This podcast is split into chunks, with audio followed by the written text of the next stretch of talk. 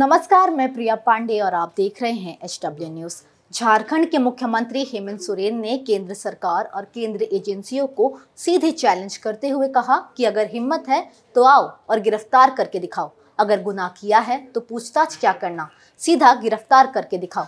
तो चलिए, क्या है पूरा मामला? आपको बताते हैं, लेकिन उसके पहले अगर आप हमें यूट्यूब पर देख रहे हैं तो हमारे चैनल को सब्सक्राइब करें। अगर आप हमें फेसबुक पर देख रहे हैं तो हमारे पेज को लाइक और फॉलो करें। साथ ही अब आप हमारी सभी खबरें, वीडियो और लाइव टीवी को एक क्लिक पर एच एप्लीकेशन पर देख सकते हैं, जिसे आप प्ले स्टोर से डाउनलोड कर सकते हैं।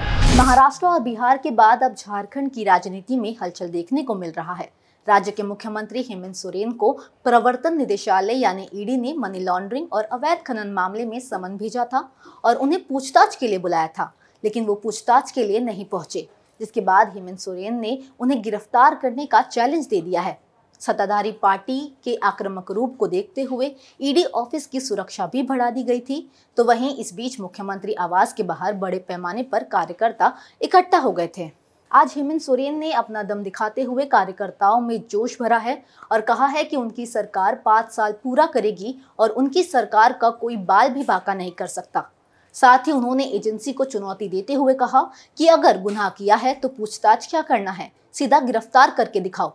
विपक्षी पार्टी के लोग कभी राजभवन में तो कभी ईडी ऑफ़िस में रात बिताते हैं। इन्हें लगता है कि ये जेल भेजेंगे तो हम डर जाएँगे। जेएम पार्टी इन परिस्थितियों से तप कर और मज़बूत होती है। इनकी राजनीति रोटी को जला देना है जो यह सीखने की कोशिश कर रहे हैं।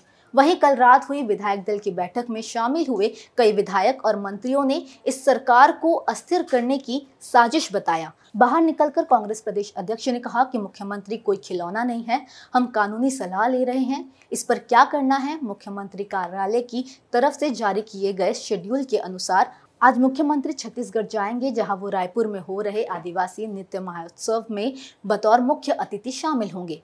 वहीं उन्होंने आदिवासियों को टारगेट करने का आरोप भी केंद्र सरकार पर लगाया है। मुख्यमंत्री ने कहा कि इन लोगों ने हमेशा से यहाँ के आदिवासियों, दलितों, पिछड़ों को बर्बाद करने का काम किया है। ये लोग कभी नहीं चाहते हैं कि यहाँ के आदिवासी, दलित, पिछड़े कभी आगे बढ़े। इन लोगों को आदिवासियों, दलितों, पिछड़ों से चिड़ लगती है। उन्होंने आगे कहा, वर्तमान की गठबंधन की सरकार को अस्थिर करने का षड्यंत्र सरकार बनाने के बाद से ही शुरू हो गया था। कई बार हमारे विरोधियों ने अपनी चाल को अंजाम देने का काम किया है और हर बार उनको मुँह की खानी पड़ी है। दरअसल, ईडी ने इससे पहले सोरेन के राजनीतिक सहयोगी पंकज मिश्रा और दो अन्य को इस मामले में गिरफ़्तार किया था। एजेंसी ने कहा था कि उसने ये पता कर लिया है कि राज्य में अवैध खनन से संबंधित अपराधों से मिले धन को लेन देन किस माध्यम से किया जा रहा है। ईडी ने अवैध खनने और जबरन वसूली की कथित घटनाओं से जुड़े मामले में 8 जुलाई को मिश्रा और उनके कथित सहयोगियों से जुड़े परिसरों पर छापा मारा था, जिसके बाद मामले की जाँच शुरू हो गई थी। अब देखना ये ज़रूरी है कि हेमंत सोरेन को गिरफ़्तार किया जाता है या नहीं। इस पूरे मामले को लेकर आपकी क्या राय है, हमें कमेंट सेक्शन में ज़रूर बताइएगा। फ़िलहाल इस खबर के लिए सिर्फ़ इतना ही। देश और दुनिया के अन्य खबरों के लिए देखते रहें एच न्यूज़।